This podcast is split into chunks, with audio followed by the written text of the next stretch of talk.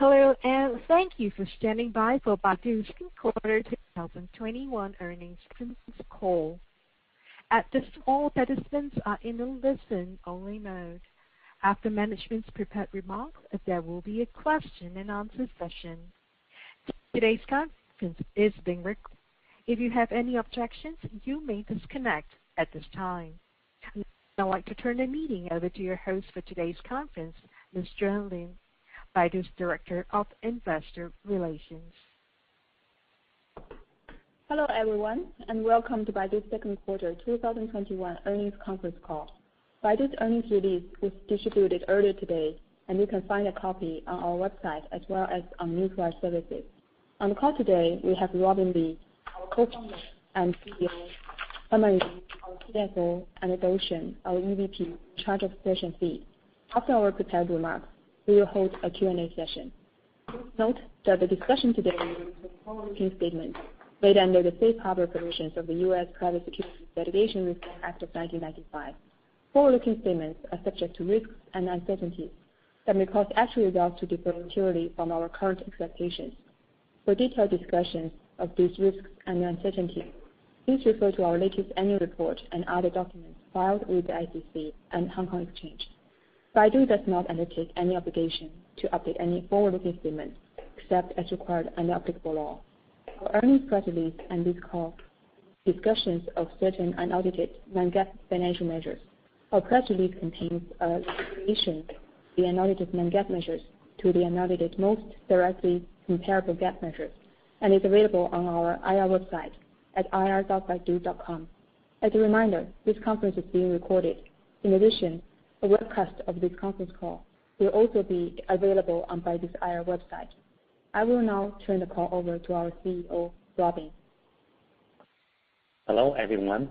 We delivered another solid quarter with Baidu Core revenue growing 27% year-over-year, accelerated by non-advertising revenue, with AI Cloud growing 71% year-over-year in the second quarter. We are entering a new era where technology is becoming more powerful, and we are benefiting from the deployment of technology to upgrade China's industrial competitiveness, digitize urban cities, and improve mobility. As China plans for the next stage of growth, it rests upon us to recognize the need to align our business strategy with the environment that we operate in and the future that we want to build with our stakeholders. ESG highlights a shared future for humanity. To support China's pledge to achieve carbon neutrality by the year 2060, Baidu aims to reach carbon neutrality by 2030 through the use of green data centers, smart office buildings, and other. In addition, we hope to improve urban traffic flow and lower carbon emissions for 100 metropolitan areas across China with our build-out of smart transportation and accelerate the switch to EVs for the mass through our investment in Robotaxi and Smart EV. Leveraging technology to serve a larger population to achieve inclusiveness is part of China's growth plan. In June, we introduced Apollo Moon, fifth generation of Apollo Robotaxi vehicles that once again saw a 60% drop in cost per mile.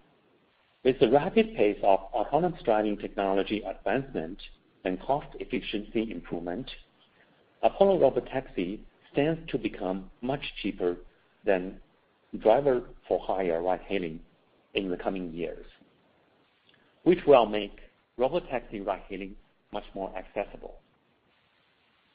Baidu Health is another example of expanding resources to a broader population for improved living. We are enabling closed-loop telehealth, online prescription, and home delivery to free up hospital resources for critical treatments. Concurrently, we are helping hospitals find patients with specific illness that match their treatment specialties by leveraging our AI-powered search and smart mini program. We see great opportunities to use technology to advance sustainability and inclusiveness. As we go through our quarterly highlights, you will see other examples of how our AI-powered business is naturally aligned with these goals. This is due in part to our belief in using technology to build a better world. Turning to Q2 operational highlights. Our AI Cloud continued to see strong growth. IDC once again ranked Baidu AI Cloud the number one AI cloud provider in China in their 2020 report on public cloud. Over the past decade, IaaS has been the growth driver for China's cloud market, which sets up a strong foundation to implement AI solutions that solve industry-specific problems and provide urban living upgrades. By differentiating with AI solutions, we have the opportunity to provide repeat business with expanded applications and become a one-stop shop across selling IaaS and other services. In the past, we discussed empowering financial services, utilities, and internet media sectors with AI. Let me give you an example of how our AI Cloud empowers the auto sector. We are helping Geely, a leading automotive manufacturer, to develop a multi-year digitization plan, which entails, one, setting up their private cloud infrastructure. Two, moving Geely's business onto cloud. Three, leveraging Baidu AI solution to advance Geely's high-tech manufacturing capabilities, such as IOV security and risk management. Four, enabling Geely to provide cloud services to their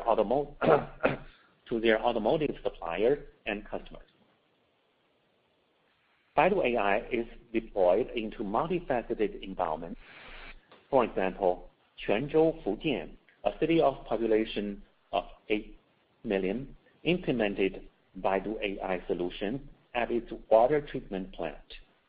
Our smart monitoring capability was used to provide early detection of malfunctioned equipment, replacing labor-intensive patrolling, and a customized machine learning model was developed to predict water usage and dynamically adjust the water pressure of different water pipelines, cutting electricity needs by 8%. Our employees feel a sense of pride when natural resource is optimally managed and sustainability is indirectly advanced. In Healthcare Cloud, we have expanded into over 400 hospitals in 29 provinces and over 1,500 primary care clinics in 11 provinces, with leading solutions like our CDSS, resulting in rapid revenue growth at 245% year-over-year for the first half. According to IDC's June report, Baidu Deep Learning Platform became the most widely used in China, surpassing Google's. Our PaddlePaddle developer community reached 3.6 million, up 62% year-on-year, and is adopted by 130,000 businesses. Baidu's large development community helps improve our machine learning models and individualize our AI tools and technologies. Moving on to ACE Smart Transportation. As of June, Apollo has signed with 20 cities to provide ACE Smart Transportation, up from five cities a year ago, based on a contract amount of RMB 10 million and above. Apollo also renewed agreements with nine cities to roll out their next phase of ACE Smart Transportation. Beyond urban roads, Apollo signed with Xiong'an, Hebei, to deploy V2X smart highway, enabling the city to remotely identify the need for highway maintenance, assess road closure for poor weather conditions, and identify travelers who dodge toll terminals. Turning to autonomous driving. Apollo continued to see strong momentum. Level 4 testing on public roads has reached 12 million kilometers or 7.5 million miles. Apollo has received 278 AD permits, reflecting AD piloting in dispersed geographic regions and under wide-ranging test scenarios. Apollo monetization. In Q2, Apollo Go ride-hailing expanded into Guangzhou, our fourth city of operation, and provided 47,000 rides to the public, up 200% sequentially. Customer satisfaction for Apollo Go has been high, with user rating of 4.9 out of 5.0. As pointed out earlier, our fifth-generation robotaxi vehicles saw another 60% drop in cost per mile, compared to an average decrease of 62% in the first four generations of AD vehicles. We plan to roll out Apollo Go ride-hailing across 30 cities over the next two to three years. On ASD, Great Wall Motors become the latest automaker to announce plans for ASD. Apollo automated valet parking will be installed in their WeMocha SUV flagship, due out later this year. On infotainment, DuerOS for Auto has been installed in 1.8 million vehicles, up 265% year-on-year. 12 auto OEMs, the likes of Ford, GM, Toyota, and Hyundai, have signed with DuerOS for Auto for installation in 17 makes. On DuerOS, Xiaodu continues to innovate the smart home device market. For example, the always-on DuerOS smart assistant allows one to conveniently order fresh home delivery flowers and other commonly used goods in a matter of seconds through conversational AI. China's elderly population is slated to exceed 300 million. Xiaodu smart displays connect elders with immediate senior community assistance and serve as a virtual companionship around the clock through conversational AI, improving their quality of life while allowing family members to monitor their loved one's health and safety from remote. During the June 18 e-commerce festival, Xiaodu Smart Display and Xiaodu Smart Pass for Education market topped the sales volume list in their respective category on leading e-commerce platforms like JD.com. Xiaodu is receiving high customer satisfaction, selling well on higher price point product lines, and topping the list on units sold, demonstrating how hardware can be differentiated with innovative AI, such as new input modalities and services. Turning to mobile ecosystem. In June, Baidu App MAUs reached 580 million, up 9% year-on-year, and daily logged-in users reached 77%. As an open in-app search app, Baidu App offers users instant replies on various topics. For example, daily telehealth consultation on Baidu Health surpassed 2 million in second quarter, up 47% year-on-year. In addition, more than 8,000 industry experts spanning 14 other verticals, such as legal, finance, and fashion, are able to instantaneously reply to user search inquiries through our AI building blocks.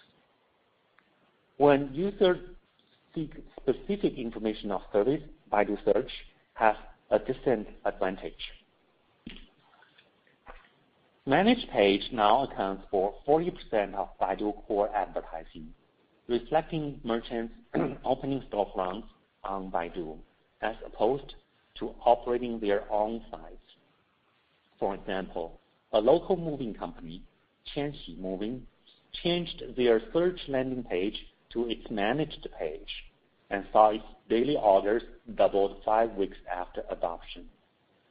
Through managed page, users are able to browse its services, interact with the merchant, schedule a move, and pay a deposit, all seamlessly on Baidu. Managed page also monitors merchants' activities on Baidu with AI for added personal safety. For example, a moving service intel's strangers coming to your house. Before I turn the call to Herman, I'd like to congratulate him for his new role as Chief Strategy Officer of Baidu. Herman will continue to act as CFO until we find a qualified replacement. He will spend more time on corporate strategy and business development afterwards. Over the past four years, Herman has helped Baidu transform from a mostly search company to a leading diversified AI company. With demonstrated business leadership, a holistic view of our business, and a keen sense of the capital market, I'm confident in Herman's ability to help chart a course for our long-term growth and success in the age of AI. With that, let me turn the call over to Herman to go through our financial highlights. Thank you, Robin. Hello, everyone. Welcome to Baidu's second quarter 2021 call. All monetary amounts used in my discussion are in renminbi unless stated otherwise. Baidu's second quarter revenue was $31.4 billion, $4.9 billion, up 20% year-over-year, driven by the growth of Baidu Core revenue, which reached 24 billion or $3.7 billion, up 27% year-over-year. Non-advertising for Baidu Core reached 5 billion or 21% of Baidu Core's revenue. AI Cloud revenue was 3.3 billion or up 71% year-over-year, which is an acceleration from the 55% growth last quarter. Our cloud growth is benefiting from the demand of enterprise customers looking to use AI to transform their industry and strengthen their leadership position. For example, customers from the internet, media, from financial services, from energy, and from manufacturing sectors. We're also benefiting from the urban cities seeking to adopt Apollo ACE smart transportation to modernize and digitize their transportation network. AI solutions and smart transportation are showing fast growth, serving as catalysts for our cloud to grow faster than the overall cloud market, with ads being a smaller part of our cloud business. On intelligent driving and other growth initiatives, we continue to make advances in product development. By leveraging Baidu AI capabilities such as speech recognition, NLP, and computer vision, and our strong internet foundation, Xiaodu has become the leader in smart display globally based on shipments. Xiaodu speakers entered the smart home device market in 2018, competing on sub-100 product lines. Home devices equipped with AI features can be sold at much higher price points. For example, in May, we introduced Xiaodu Tiantian T10, a 10-inch smart display with karaoke features at an MSRP of 1,699. Through our innovation, Xiaodu services revenue, such as advertising and membership, has grown fivefold from last year, now accounting for over one-tenth of Xiaodu's revenues.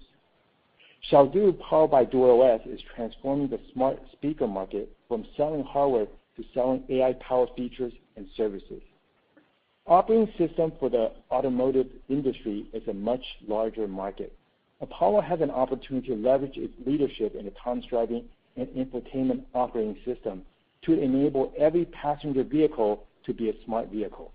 Just as Xiaodu transformed the home device market, Apollo hopes to leverage Baidu's capabilities, ASD, and existing OEM channels to boost computing intelligence and transform the automotive industry. Moving to online marketing. Q2 online marketing revenue was 19 billion, up 18% year-over-year.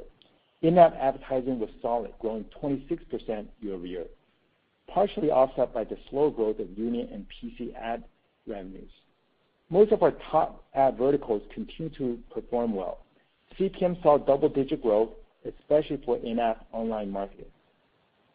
iQIYI revenue was 7.6 billion, up 3% year-over-year.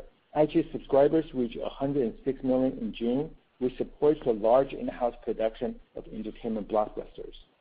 Cost of revenue was 15.9 billion, up 21% year-over-year, primarily resulting from an increase in TAC and cost of sales associated with new AI business.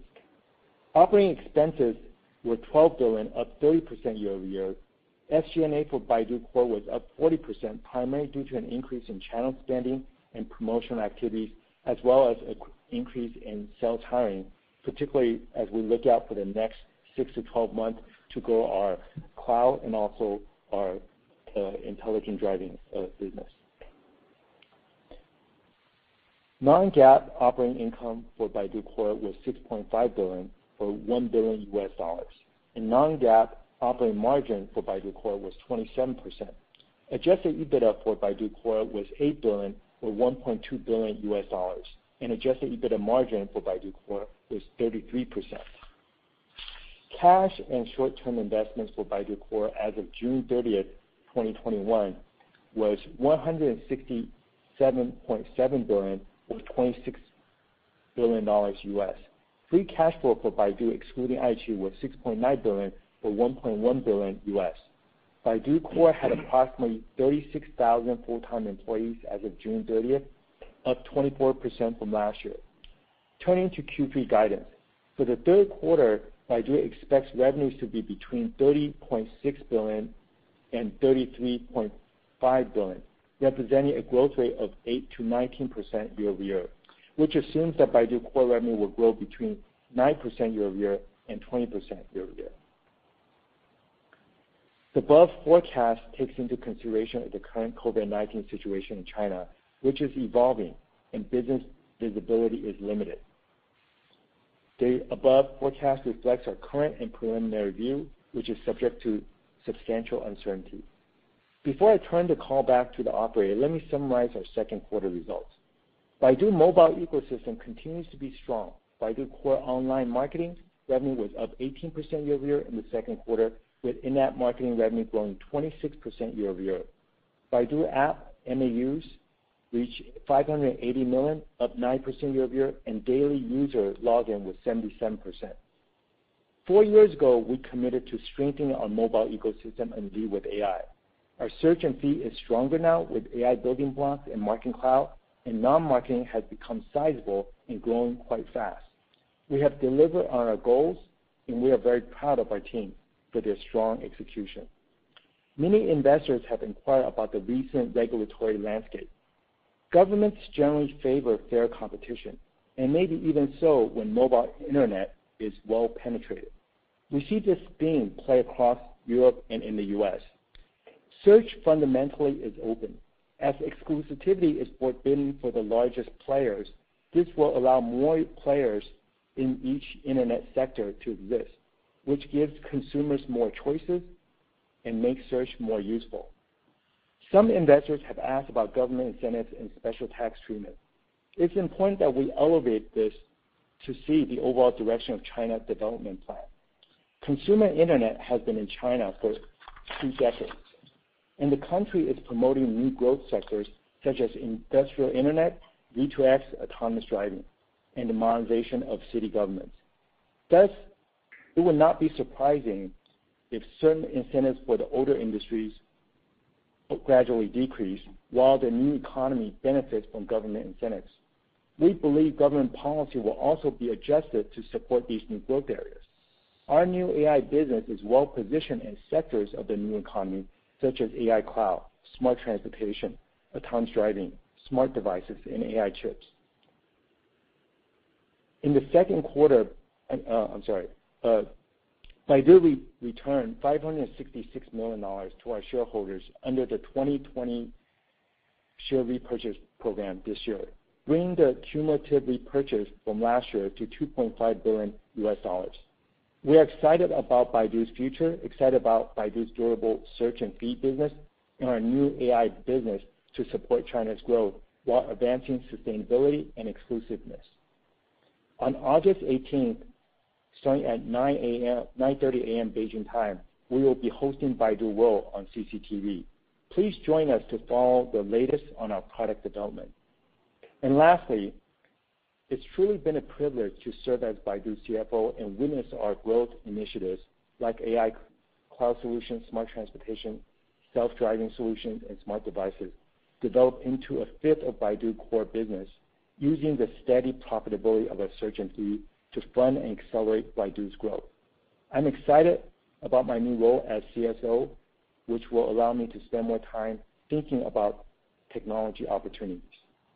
Operator, with that, let's now open the call to questions. Thank you. Ladies and gentlemen, we will now begin the question and answer session. If you wish to ask a question, please press star one on your telephone and wait for your name to be announced. If you wish to cancel your request, please press the pound or hash key. Participants are requested to restrict to one question at a time. If you have follow-up questions, please request to rejoin. Once again, that's star one for questions. Our first question comes from the line of Alicia Yap from Citigroup. Please ask your question. Hi. Um, thank you. Um, good evening, uh, Robin, Herman, and Juan. Uh, thanks for taking my questions. Uh, congratulations, Herman, for your new role as the CFO. Uh, to follow up your question, uh, your uh, kind of like brief remarks about the regulation, I actually have a questions on this data security. What could be the impacts on Baidu? Um, any things that we need to do or the changes that we need to do to ensure in compliance by September 1st for this data security law?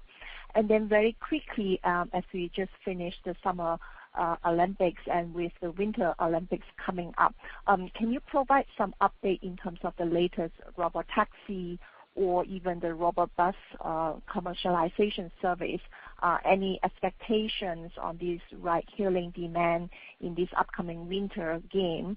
Um, do you think Baidu's um, driverless car service could leverage this big event to draw more commercial usage and enhance the branding? Thank you. Uh, hi, Alicia.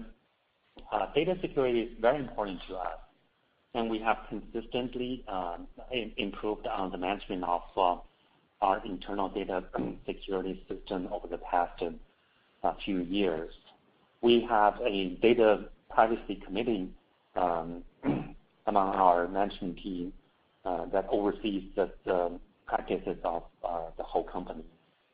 We are also active in assisting with the setting of industry standard, and we share our experiences and uh, dialogues with others to ensure that we are on top of uh, industry best practices. If you look at uh, MSCI, Baidu's rating on data privacy and data protection is among the highest compared to our peers. Uh, I'm quite confident we will be able to cope with the new regulatory environment well in terms of data security and the use of privacy. Uh, on Olympics uh, side, yes, we do plan to do something with our robotaxi um, during the Winter Olympics. But what's important is that we just launched the fourth city of robotaxi operation, which is Guangzhou. Um, I think we will continue to roll out our robotaxi services um, um, in many different cities, uh, different regions. And the number of rides that we are providing uh, have been growing very quickly, as I mentioned during the prepared remarks. Uh, we delivered 47,000 rides for our customers. That's 200% um, growth over the first quarter of this year. So we believe that the scale will um, grow very quickly, and uh, we will be able to uh, learn all kinds of corner cases and quickly improve our technology. I'm quite uh, optimistic that Robotaxi will commercially be available in um, more than 30 cities in two to three years. Yeah, and I just wanted to add a point uh, uh, from what Robin just uh, said.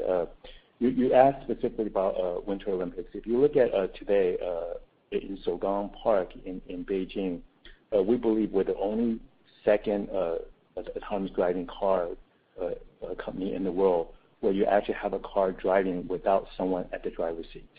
So I think that shows the number of years experience that we've been doing autonomous driving. It also shows the fact that we've been doing operations for autonomous driving for a while. That's why we can get the permit and actually start testing that. So, uh, you know, it's open to the public. Uh, you guys are free to come and look at how autonomous driving is being done without someone at the driver's seat. All right. Thank you. Our next question comes from the line of Piyush Mubayi from Goldman Sachs. Please go ahead. Uh, thank you, Robin, Herman. Um, When I look at uh, the the way your ride-hailing business is expanding, um, I can't help but think that you'll soon be uh, running a business without the cost of a driver to factor in. Um, if you could just take us through the math as you see it evolve to getting to 20 cities, at what point in time does it get to be a revenue line that you'll spell out separately and talk about the profitability of it all? Um, Thanks. Yeah. We continue to work very hard to uh, drive down the cost of the Robotaxi vehicles. Uh, it has just gone down 60% for our fifth-generation vehicle. And uh, um, in the meantime, we are running more testing miles and taking more orders to learn from all kinds of corner cases and quickly improve our technology. Based on our current projection, uh, I think uh, by the year of uh, 2025, we will cross the line, which means that the total cost of um, Robotaxi or ride-hailing will be lower than manned vehicle ride-hailing. After that, I think the scale will be able to grow much larger than it is today. And uh, I think um, around that time, we should be able to report in a separate line. Yeah. And just to add to that, Piyush, if you look at the economics, uh, you know, Robin talked about how from fourth generation to fifth generation, we reduced by 60% uh, in cost per mile. If you look at the prior four generations, we average uh, around 62%. So we've been consistent decreasing costs for the last five generations and at around uh, 60% each time. And if you look at what Robin just said, you know, back to 2025, what you're seeing in the economics is that in a ride-hailing with actual drivers, look, the cost of uh, a a person uh labor cost only goes up. It doesn't go down over time, but you're competing with technology. You're competing with the fact that the more uh, miles that we have, the more data that we have, our operational experience, that this thing will continue to go down. So I think that's the uh, sexiness of this uh, business model. If you look beyond 2025, if you look at the next five years, what we have internally, we can drive that cost down a lot lot more based on what we have seen in the first five generations. So so this thing will be very interesting once you pass 2025. You have uh, technology efficiency, technology operational improvements compared to labor cost. Thank you. And next question comes from Alex Yao from JPMorgan. Please ask your question. Um, I have a follow-up question to um, Piyush's question. So you guys said that uh, um, in 2025, the CPM of your Apollo uh, solution could be cheaper than human driver. My follow-up question is, um, um, when do you expect uh, the um, safety ratio uh, for your Apollo solution to be safer than uh, the human driver? And then for these two conditions to materialize, what does it take? Is it the cumulative mileage to reach a certain level, or is it something else? Thank you. Yeah, that's a great question. Uh, we take um, safety very seriously. Uh, I think we've been um, testing for uh, more than 10 million kilometers. We haven't had a serious injury yet. Um so that demonstrates that once we decide to operate a certain route for um, our robotaxi ride-hailing services, we have the confidence that the service has a higher safety level than human drivers. Uh, that would be a minimum bar for us to roll out services um, without human drivers. But my expectation is really that we should be 10 times more uh, safer than a uh, human driver. So that kind of benefit is quite clear, and it's absolutely assured. What's the second part of the question? Second part is, what does it take for these two conditions to play out? Um, i.e. Ah, yeah. Yeah, that's uh, right. Uh, yeah. Will be cheaper. Yeah. Hmm. Right. Yeah. Um, um, uh, there are 5 million kilometers of roads in in China, and the road conditions vary greatly. The approach we're taking is a very gradual one. We carefully choose uh routes that we have a high confidence that can be operated without a human driver. That's why you're saying that we're pacing ourselves. We are carefully picking areas and routes so that we have a high confidence that we can operate uh with robotaxi. Right. Thank you. Our next question comes from Gary Yu from Morgan Stanley. Please ask your question. Hi. Thank you, management, for the opportunity to ask questions. I actually have two questions, uh, both of which are follow-up of the previous questions. Uh, first is on regulation. Um, I appreciate uh, the management comment about data privacy. Um, how about on data security issue? Have we heard anything from kind of regulator or government level where um the you know the officials are comfortable for a uh, private company, tech company like us to have kind of full control of uh, the sensitive road um, data traffic uh, on our system? Or is there any discussion on you know potential formation of state-owned joint venture company Uh, having full access of these data? Uh, is that fully on the hand of private company? So that's on first question related to data security. My second question is also related to um, robotaxi. So we talk about um, the cost you know, opportunity. Um, how about you know revenue? You know, after 2025 or even longer term, you know, how should we project in terms of penetration, you know, mobility penetration or share mobility penetration that we think will be kind of served by you know, driverless cars? The reason I am asking this question is, seems like that currently, driverless car is still limited to certain usage scenario uh with you know, specific locations. Uh so how should we look at kind of penetration going forward? Thank you. Yeah. On the regulation um, with the data security, we maintain a constant dialogue with the uh, regulators. And uh, uh, as I mentioned, sometimes we participate in the setting of industry standards. So I would say that we have very high standard, and we haven't heard anything that's very um, abrupt or Uh, uh, adverse that's going to have adverse um, impact on our um, business operation yet. Um, uh, on the penetration of robotaxi, right. Like I mentioned, we're taking a gradual approach. There are certain roads that is suitable for robotaxi. There are certain roads that's not suitable to robotaxi. We are carefully selecting what road to operate on. Uh, but if you look at the overall market, I think ride-hailing um, has like probably 50 million orders uh, per day. Uh, if the cost can become, let's say, one-fifth of the current cost, I think that the number of orders could easily double. Uh, so it's a huge market. It just depends on how fast we can uh, improve our technology and uh, scale up our services.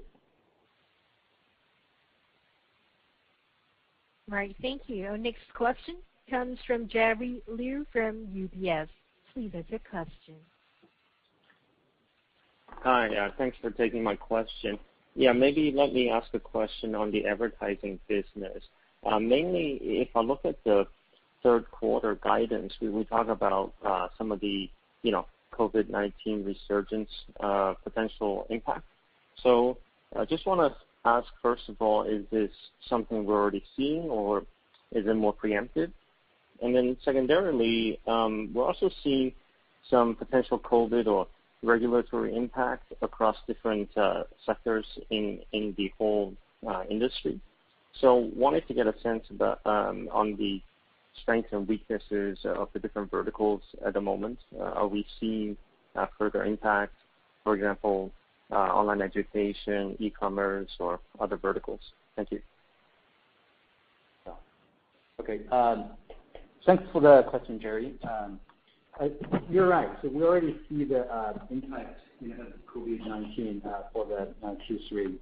So especially for travel, we see very good um, growth trend in the early few weeks for um, Q3. Certainly, you know, the uh, COVID-19 just stopped that trend. Actually, um, it drops pretty quickly.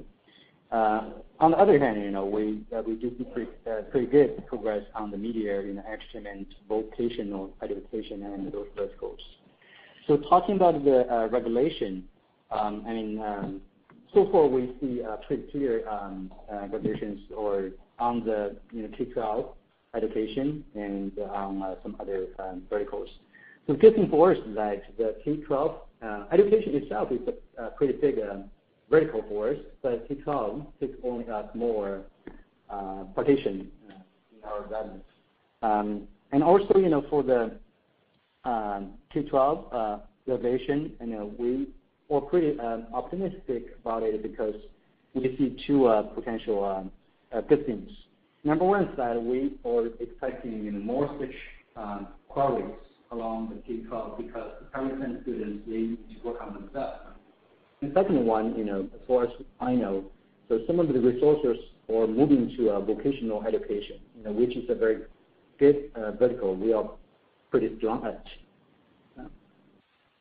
That's it, Jerry. Thank you. Our next question comes from Eddie Leung from Bank of America Merrill Lynch. Please ask your question. Uh, good evening, guys. I would like to have a question on your cloud business. Uh, it seems like a strong growth this couple of quarters, um, potentially driven by new projects.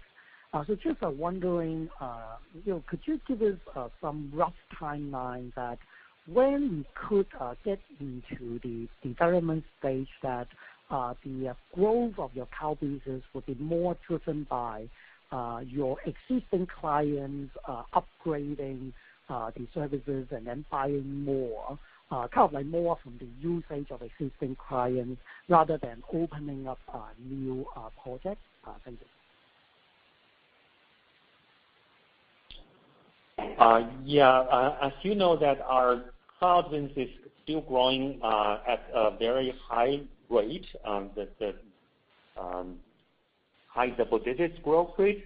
Um, so, by nature, you expect, you're right that uh, there are a lot of new projects from new customers.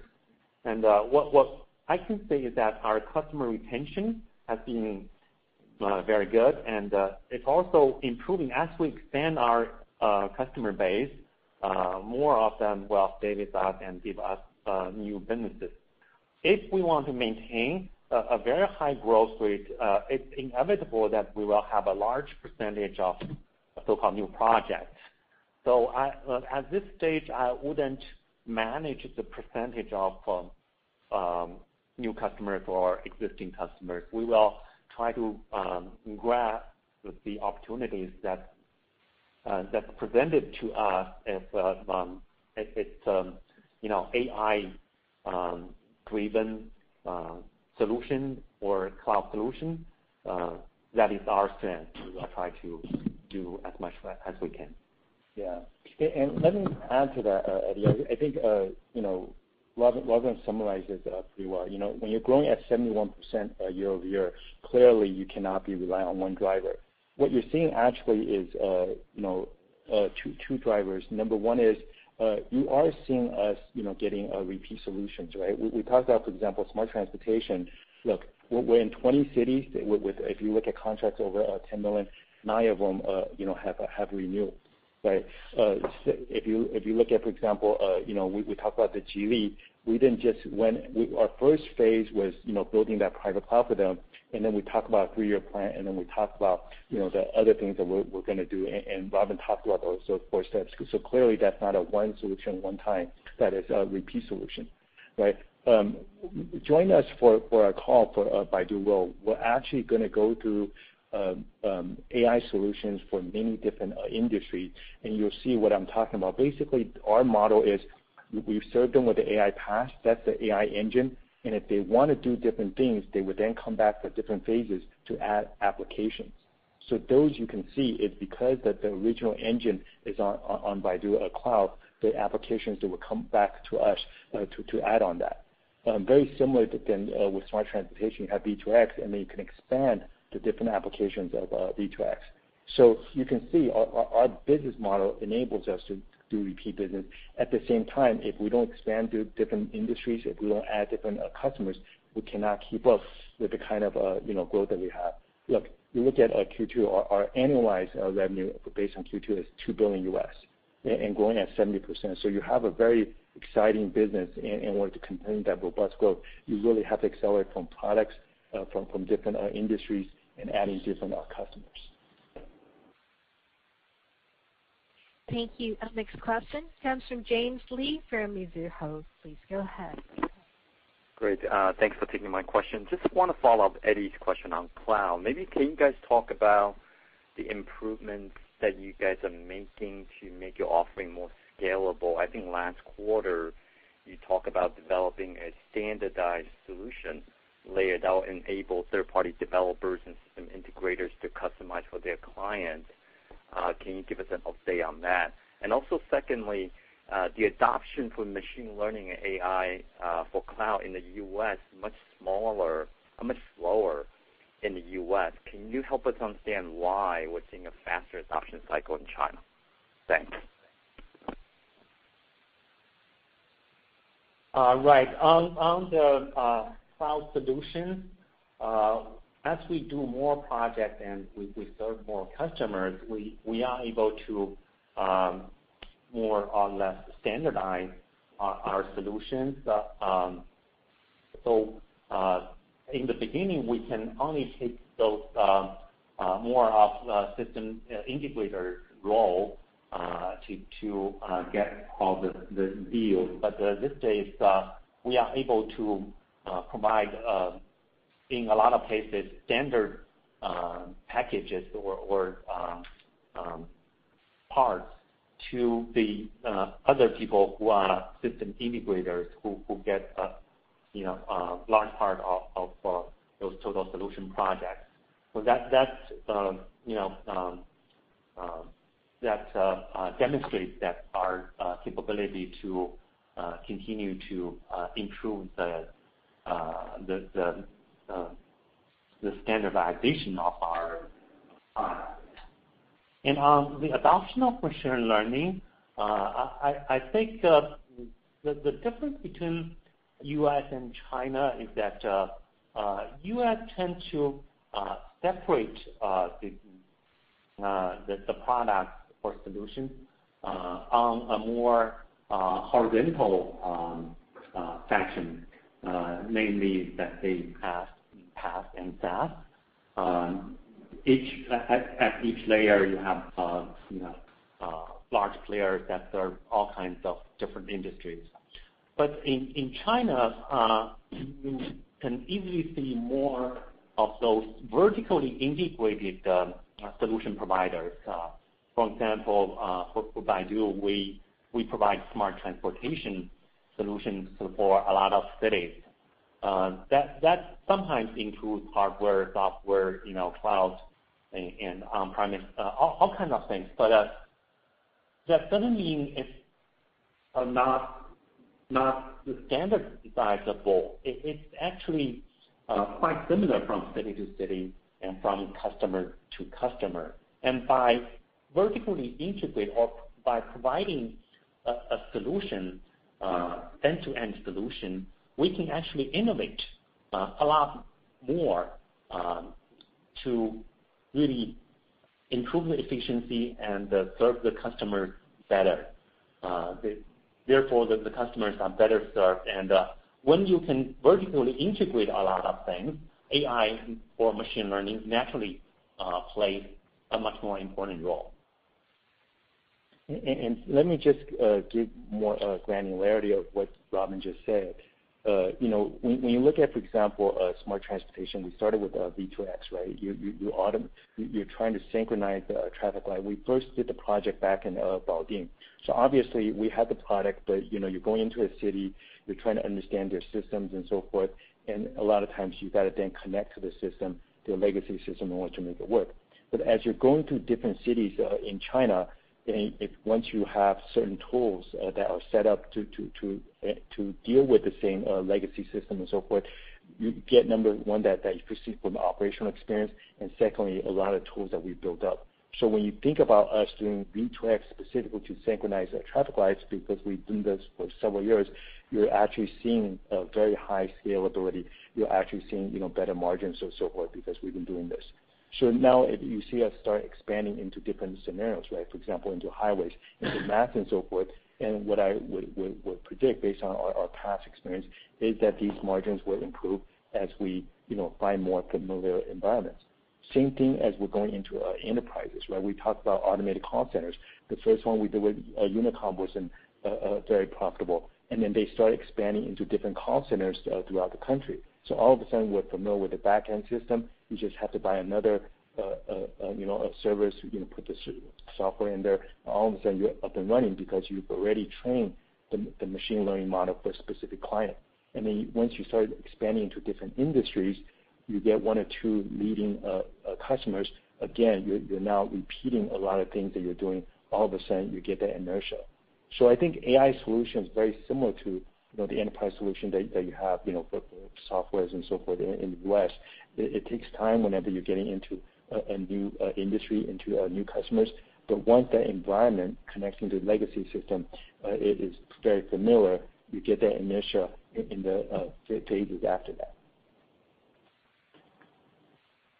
Great. Thank you. Our next question comes from Natalie Wu from Haitong International. Please go ahead.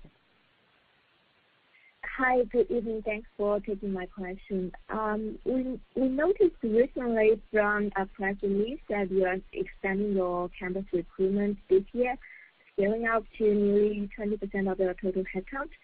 Just wondering um, if management can share with us the rationale behind that uh, aggressive expansion at this point, and how should we see uh, the margin trend of Baidu Core ahead? Also, if we simply look at the marketing-related business in Baidu Core, just wondering what's the margin profile of that segment alone. Thank you. Yeah. On the headcount growth, um, uh, if you look at uh, our um, growth rate of uh, Smart Cloud, it's very high, and this kind of um, Um, industry solutions require a lot of um, uh, headcount uh, addition. Um, if you compare uh, our cloud team with other industry peers, I think that the headcount for Baidu, it's not that high. It's actually quite reasonable, and we do need a lot more people to help us to deliver our services. Yeah. Uh, on the margins for Baidu Core, um, if we're looking at a non-GAAP uh, basis, you know, you look at Q3, my uh, estimate right now would be we're probably going to increase uh uh you know cost of sales plus OpEx, maybe 1 billion to 1.5 billion RMB on a sequential basis. So that that's how I would look at this. And and you guys have you know the last few quarters, I would look at the non-GAAP for Baidu Core, and then I think you guys have a very clear trend. Thank you. Our next question comes from Tian Hou from TH Capital. Please go ahead. Hi, Robin, Herman. Uh, the question is related to your AI Cloud. Uh, uh, there are normal cloud and the AI Cloud. So I wonder if we measure these two type of clouds, from a financial point of view, can I say AI Cloud is much more higher margin? So uh can I treat that as a difference? That's number one. What kind of clients need AI Cloud? What kind of clients need regular clouds? Uh so that's the first one question. The second one is, Managed Page has already increased to a bigger portion of the uh, online marketing. So what's the outlook for this uh, uh, Managed Page going forward? Thank you. Um, yeah. The margin for AI Cloud is higher, significantly higher than the more general cloud, especially IaaS. I think you all know that IaaS and CDN generally has a lower margin. Uh, I I would say uh, clients uh, need AI Cloud and general cloud. They need all kinds of technology and solutions. It's just our strength is that we are very advanced in AI, and we find that by integrating our AI technology, AI solution, to really solve our customers' problems, Uh, we are able to do a much better job. We do provide IaaS, we do provide general cloud um, services.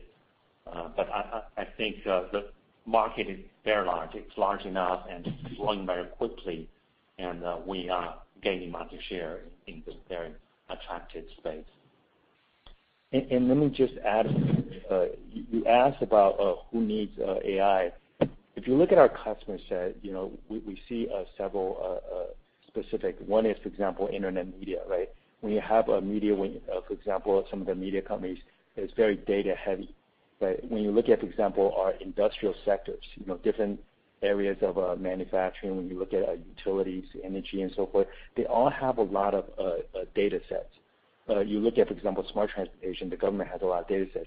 So our AI solution basically says, if you are a customer, you have a lot of data sets, you need to improve operational efficiency and so forth, our machine learning models, when we go in there, our uh, Baidu Brain, we can help you. A lot of things that you had to do manually before, we can automate that. We can do it much faster with uh, AI computing. So, companies or industries uh, that have a lot of data sets, we can automate. For example, you know, you look at financial services, rather than computing and improving every loans, have examples of few uh, million customers, we can automate that whole computation where you just uh, ask Baidu Brain rather than having someone manually compute all the different ratios and all the uh, numbers on that particular customer. So you can see that usage very helpful, especially in China's economy. Yeah, Tian, I will take the second one. Uh, you're right. So the Managed Page now accounts for like 40% of the uh, Baidu Core uh, advertising. So actually, um, Managed Page, it is not alone.